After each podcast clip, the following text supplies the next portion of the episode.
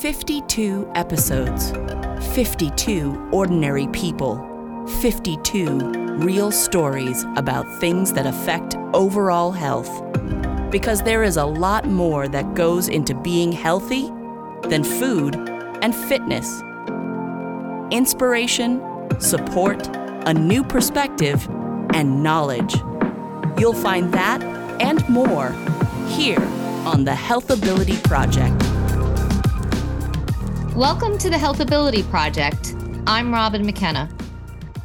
I'm honored to have as my guest today a man who is going to share his story of the effects of war on his health and well-being and what is helping him to heal decades after his experience.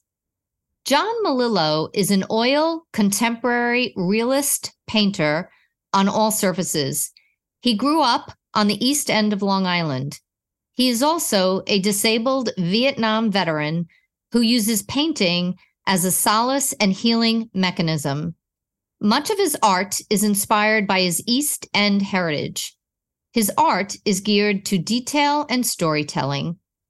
John has been featured in many T V appearances, including C B S on Veterans Day, Newsday, and News twelve, most recently teaching art at Van Gogh Immersive to other veterans.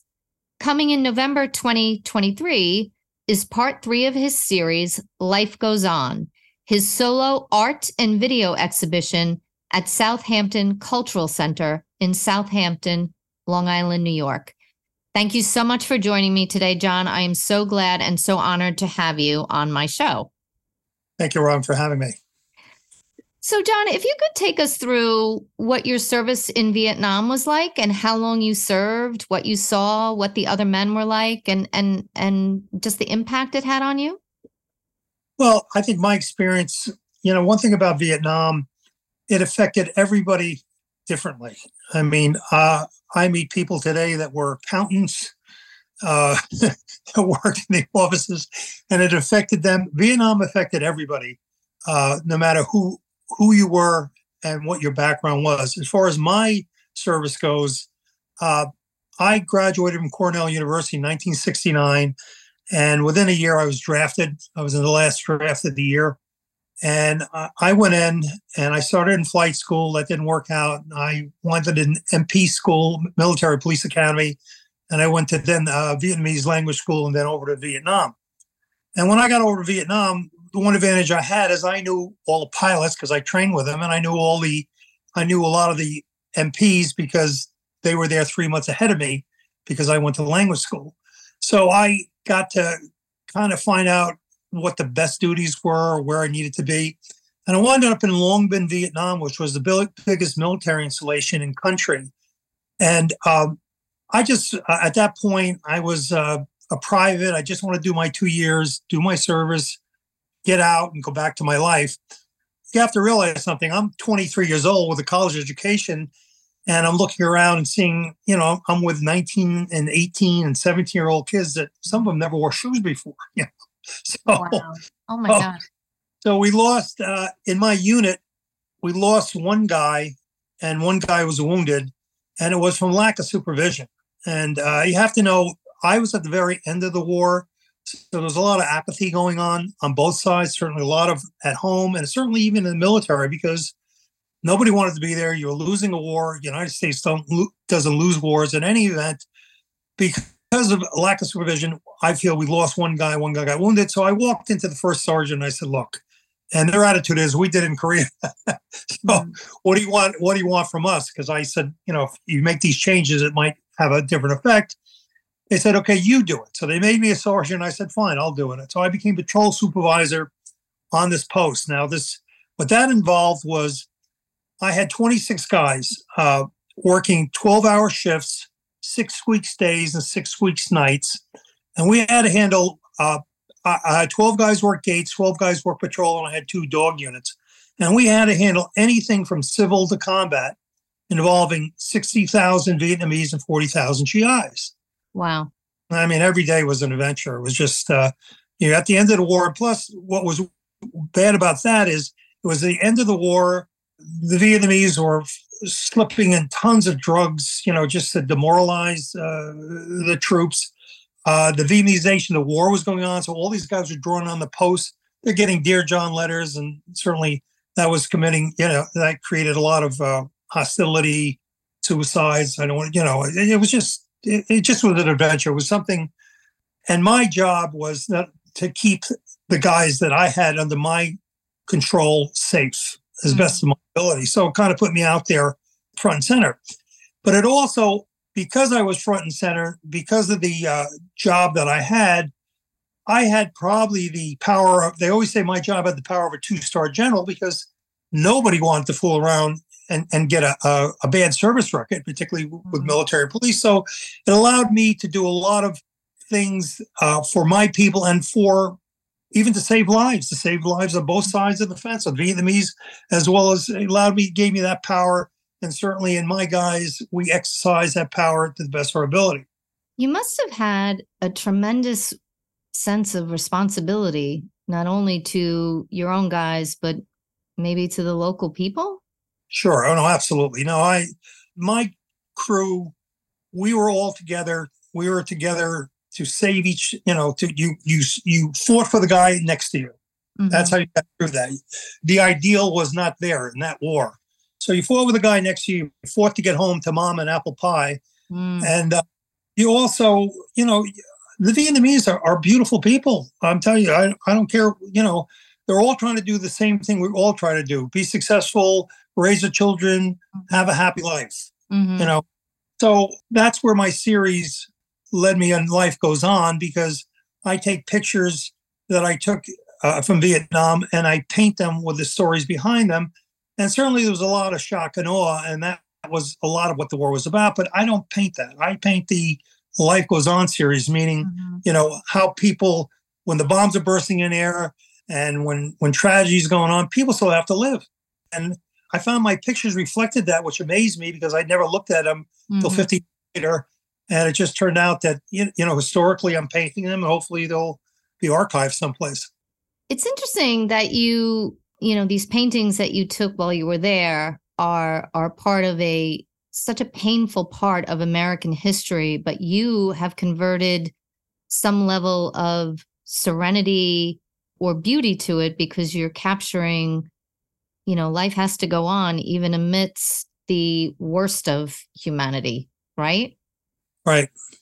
Yeah, but you know what? You see a lot of things. You know, realize something. When you're dealing in extreme situations like that, particularly, you know, you walk inside a post, you're in the jungle, for crying out loud. There's some attributes that if you open up your mind, there's some real advantages if you look for them, no matter where it is. I don't care where you are. If you look around you, you'll, you'll find things that are uh, that stand out. And for example, we're animals, okay? In other words, when you get in situations like I was in, reaction has to become synonymous with thinking, or you're going to die. I mean, there's so many things that happen to you. There's so many situations you come. If you don't, on a split second, make the right move, you're you're not going to make it. Now, so my question to you is, what's the thought process of me raising my arm? Mm-hmm. There is none, because thinking becomes synonymous with reaction. And under that premise, you usually do always the right thing, and you and you survive, and you survive very strongly. Another interesting thing is your sense of taste, your sense of smell, your sense of, there's a mongoose. I never, I don't even know what a mongoose is, but I see one running across. Mm-hmm. I mean, it might be imprinted in my brain that I read somewhere, but all that comes alive. Mm-hmm. You're like, your adrenaline's pumping one hundred percent.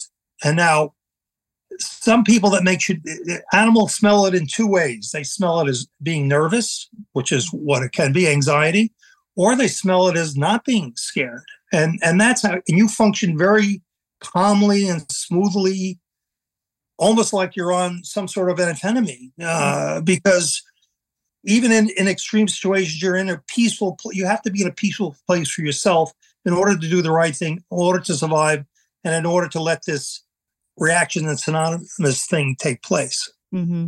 So you you were able to finish your two years, you got out, you came home, and you began your life. And um, I did see the piece uh, about you on C B S two News. And I do, I recall that you had mentioned that it was much later in your career where you realized you were suffering from P T S D, and, and then you turned to painting. What was the pivot point for you? How did that all unfold? Well, what happens is this. First of all, you have to understand something. We came home to an ungrateful nation. Mm-hmm. Okay. It was uh, just, in, in one word, it was hostile. In other words, I remember seeing an, air, an Oakland Air Force Base being drummed out. It takes about three days to drum you out, debrief you, whatever you want to call it.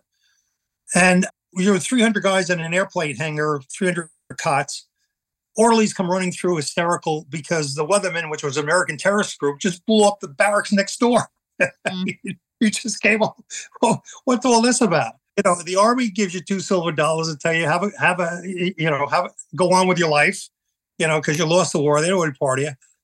It was very difficult. You went to the V A. It was nobody wanted any party. As a matter of fact, coming out of the service, they said don't wear anything distinguishing that you were in the service because it might not be safe. That's how that's how stupid this whole thing was. That has but, to be so painful too, though. You know what? It's not as painful what I just lived through. I mean, it was nothing compared to what I lived through. So, you know, it was just it, it, what what you want to do is get on with your life. And that's what I, I I drilled down to. So to answer your question, your original question, I came home.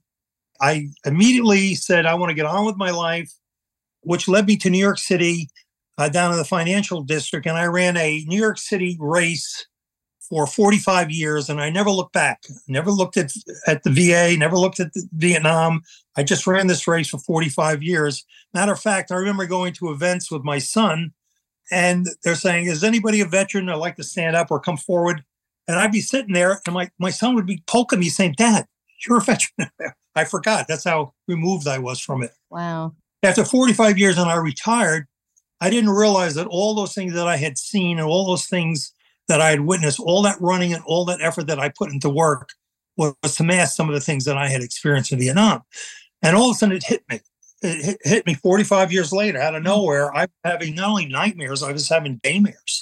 Hmm. And uh, I really didn't know what to do. So I went to the V A. Now the V A, let me let me preface this. The hostility and and and how weak they were at first, it's a different story today. Actually, they're very receptive, particularly to the Vietnam guys. There's many programs, there's many positive things. The V A is actually excellent and they're wonderful. They have so many programs involved in so many different areas.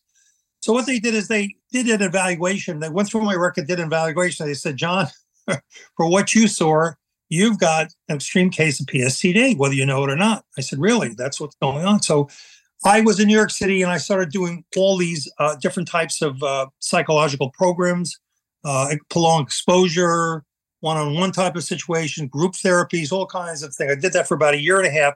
And at the same time, they gave me a vocational abilities test. That was part of their process. Mm-hmm. And and the results came, when the results came back, they called me and they said, John, look, here are the results. If you if you take a hammer and you try to nail a, a nail into a piece of wood, don't do it. You're going to lose your fingers. However, if you want to be in salesmanship, which is what I did for a living, or if you want to be in the arts, artist, actor, director, you're at the top of the food chain. You're in the one percentile. I said, really? I, I never drew a straight line before that. So I said, all right, I'll, I'll bite. With their help, I enrolled in the New York Academy of Art, enrolled any any place I could. The, the School of Visual Arts, they put me through. I got business uh, certificates out of Christie's and Sotheby's, to courses at the Met, uh, New York League of Long Island, uh, of, of, of not only Long Island, but New York, uh, Salamundi's, any place I could find art. I figured I'd jump in. Um, I was goal-oriented. I figured jump, jump in the deep water. And I took all these things. And something happened to me that I didn't realize was there. In, in so doing, I became good at it. I just, you know, which just amazed me. And And and creating, being able to create and being able to put something down and concentrate and absorb what I was doing, and uh, was like a third act for me. It became a third act. It was a gift from God. It, there's just no question about it. If anybody, uh, he saw I needed help, and and there it was. Hmm. You have to understand something about P T S D. By the way, I have Agent Orange and a few other nasty things going on too. But but you have to understand something about P T S D. It's um. It's something you don't, you can't heal. You just have to learn how to deal with it. Mm-hmm. Now, what's good about my career in painting and all that, and getting the attention and being able to do solo shows and different things like that, I come now in contact with a lot of different veterans who are in the same position I was. Some of these guys are being dragged in by the wives because they saw me on T V or in a magazine or something, and they don't want any part of it. And I understand that. They don't want any part of it because they remember what I remember, and that will never go away. And I feel bad for them because I know the pain they're living with. But in some cases, it opens up.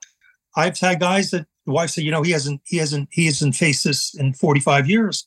And because he met you and because he sees that you're facing it, he's now taking a different approach. And that's rewarding. But what's really interesting, Robin, which amazes me, is I come in contact with all kinds of people, not only veterans. And one thing that that, that manifested itself to me that I wasn't aware of before is P T S D is a global situation. Mm. We all have our Vietnams, you understand? Be it a death in a family, yes. a bad relationship, an accident, an illness. How we survive them tend to define us.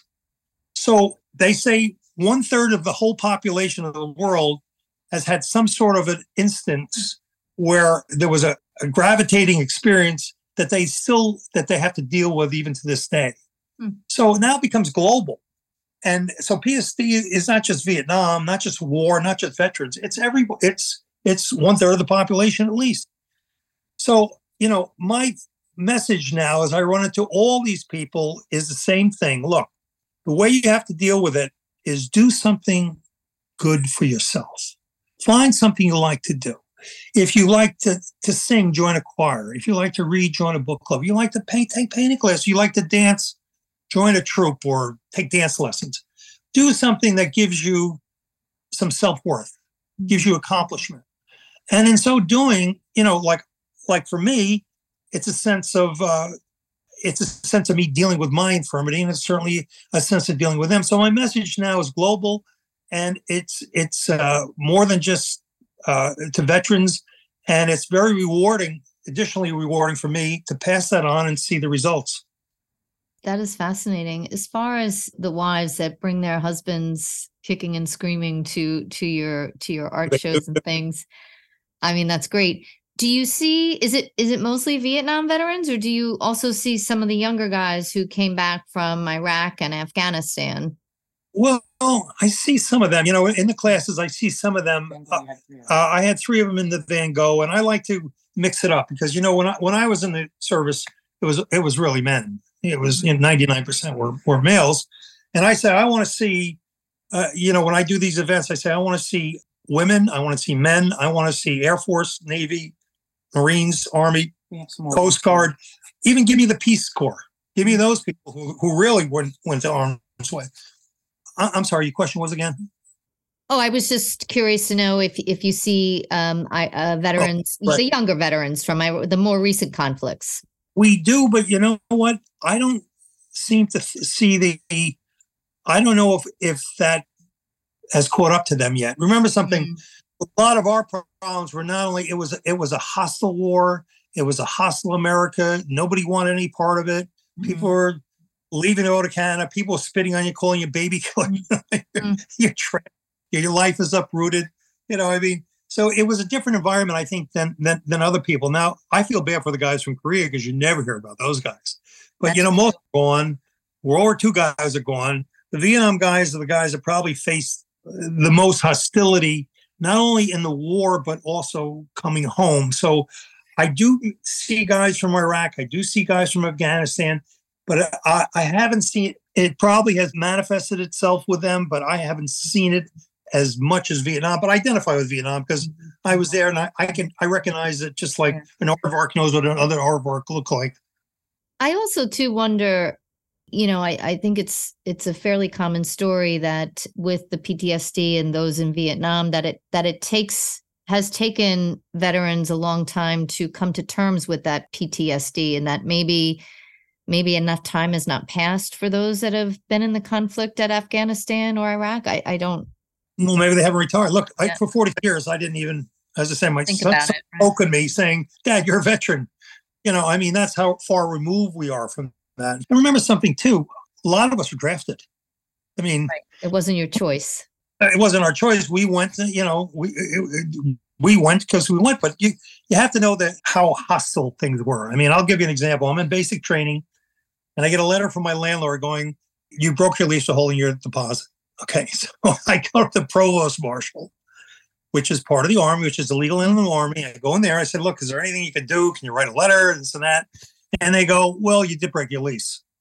That's the apathy. You have to understand the culture that we, we so everything was just to turn yourself. Even when I was losing these guys, the, the first sergeant says, look, we did in Korea. So you want to do it? You do it. I said, of course I'll do it. And and actually, we went out. I, I tell you what, I saw guys do phenomenal things for people. You know, I saw people risk their lives to save children. I saw, but you, but you see so many, you know, extreme situations, you see some things you'll never forget. And and not just bad things. I mean, one of my paintings, for example, we call it the caretaker. And we used to go out in the jungle. I have this one patrol used to go way out in the jungle. And we'd pass this woman in a grass hut. And uh, she'd always have kids running around there. And she'd have sugar cane that she cut, probably make a living in. You didn't go in there because it could be a, a V C stash of arms. Could be booby trapped. You didn't bother with it. You know, you, mm-hmm. unless it was right in front of you, you didn't, you know, you stay it out of arm's way. But one day, after do, passing this woman about fifteen times, I said, you know, I'm going in. I want to see what's going on here. Mm-hmm. And she's holding a baby, and there's probably about ten kids scattered, didn't want to have their picture taken. But I took a picture, and I got about eight of them with smile. The kids are smiling. They're well-dressed. Hmm. She, that was a Vietnamese orphanage. This woman, talk about a moralizing woman. This woman took on kids on both sides of the war, T- took on orphans from both sides of the war, and she made life meaningful, meaningful for them. She made life life uh, suitable for them. They were happy. They were well-dressed. They were well-fed. So, you know, you want to moralize things like that. And even in, in an extreme situation, you know, some people do the wrong thing, but some people do the right thing. And that's where heroism comes in. That's bravery. And that's that woman, to me, was one of the bravest people I've ever seen. I mean, it's just... It, it just turns, you know, when I think of that, I th- when somebody says, what is, what, what do you define as good? Because you learn in Vietnam, I learned words as pictures. If you said hate, I can remember a situation that is hate. If you say heroism, I remember a situation that was heroism. I, I put a picture on it. I put a face on it. Hmm. And this would be, you, you know, you see things like that, and that's how it imprints on you. And so it's not necessarily, you know, if you, if you, I don't care about what situation you're involved in. I don't care if it's whatever it is. It's really what you make out of it mm-hmm. to survive and, and what you do for other people in, in, in surviving, mm-hmm. you know, and uh, as I say, some people do the wrong, but a lot of people do the right things. And, and it, it's, it's very uplifting to see that type of her- heroics. And how long have you been painting? Well, I've been painting since I retired, probably about six and a half, seven years now. Wow. Wow. Any any plans past your um, series three in November? Well, we're doing it now. I mean, I'm, I'm I seem to be like the flavor of the month. You know, I mean, I'm going to be in the Fine Art Fair, the Hampton Fine Art Fair in July, which is a pretty very prestigious show. Uh, I'm presently showing now in the Southampton Cultural Center, Articom. I'm showing that's going on now through August. I'm going to be showing in the Hampton Library. I have the whole library to. to Hampton Bay's Library for the month of November. I'm going to be showing in the Arts Council, East Islip Arts Council, Huntington Art Council. Also, I'm showing right now, and I'm doing solo shows. And I'll have also a video with my my daughter's a was a T V producer, so she produced videos to go along with these shows, or twenty minute videos, and we'll be airing them actually in the Islip in November in the Islip Art Center. Okay. We'll be showing some paintings, but we'll also be airing these twenty minute videos, which. Which I take, which take the pictures that I actually painted and the stories behind them, and some of them are very unusual. I mean, I picked out this, the caretaker, for example. I painted her, mm-hmm. and we tell that story. You would take a, I mean, there's there's things that you just, if you didn't live in Vietnam, you wouldn't, uh, right. you wouldn't have experienced that. I mean, I had one where, yeah, we're, we're prepping November. Life Goes on three, Veterans Day. Will be the Southampton Cultural Saint, uh, Cultural Center, twenty-five Jobs Lane in Southampton. Mm-hmm.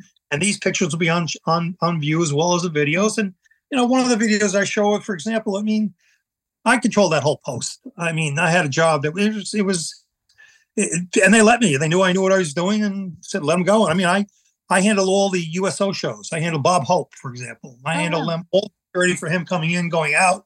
I handle Sammy Davis Junior I get all, you know, yeah. I had a, you know, I was in charge of the job. the feel good no. part of a of a bad situation. So, you know, it's what you make out of it. You know what? We had, there was a, like you talk about saving lives, there was a rule saying if there was an action where uh, American was involved, the Vietnamese, you cannot, and there was an injury to the Vietnamese, you have to send them to a Vietnamese hospital. That's almost like a death sentence, you know? Mm. Uh, I would say that anytime I'd see any situation like that, no matter what it was, I bring them, I personally bring them up to our triage and say, yeah, gee, I was involved here. Let, you know, so you had many ways of saving lives. You found ways to do that. You found ways to protect other people. But I, I mean, but you see some interesting stories. Like one of the stories I have is on these paintings, I, I had this Rocky, it's a nine foot python. And we got called out one night. Uh, I had to go off post for some reason. And you go off post, you're open season. Anybody can shoot mm. you. So you run with infrared lights close to the ground. When running with these infrared lights, you can barely see, and it hit, all of a sudden hit a big bump. Mm.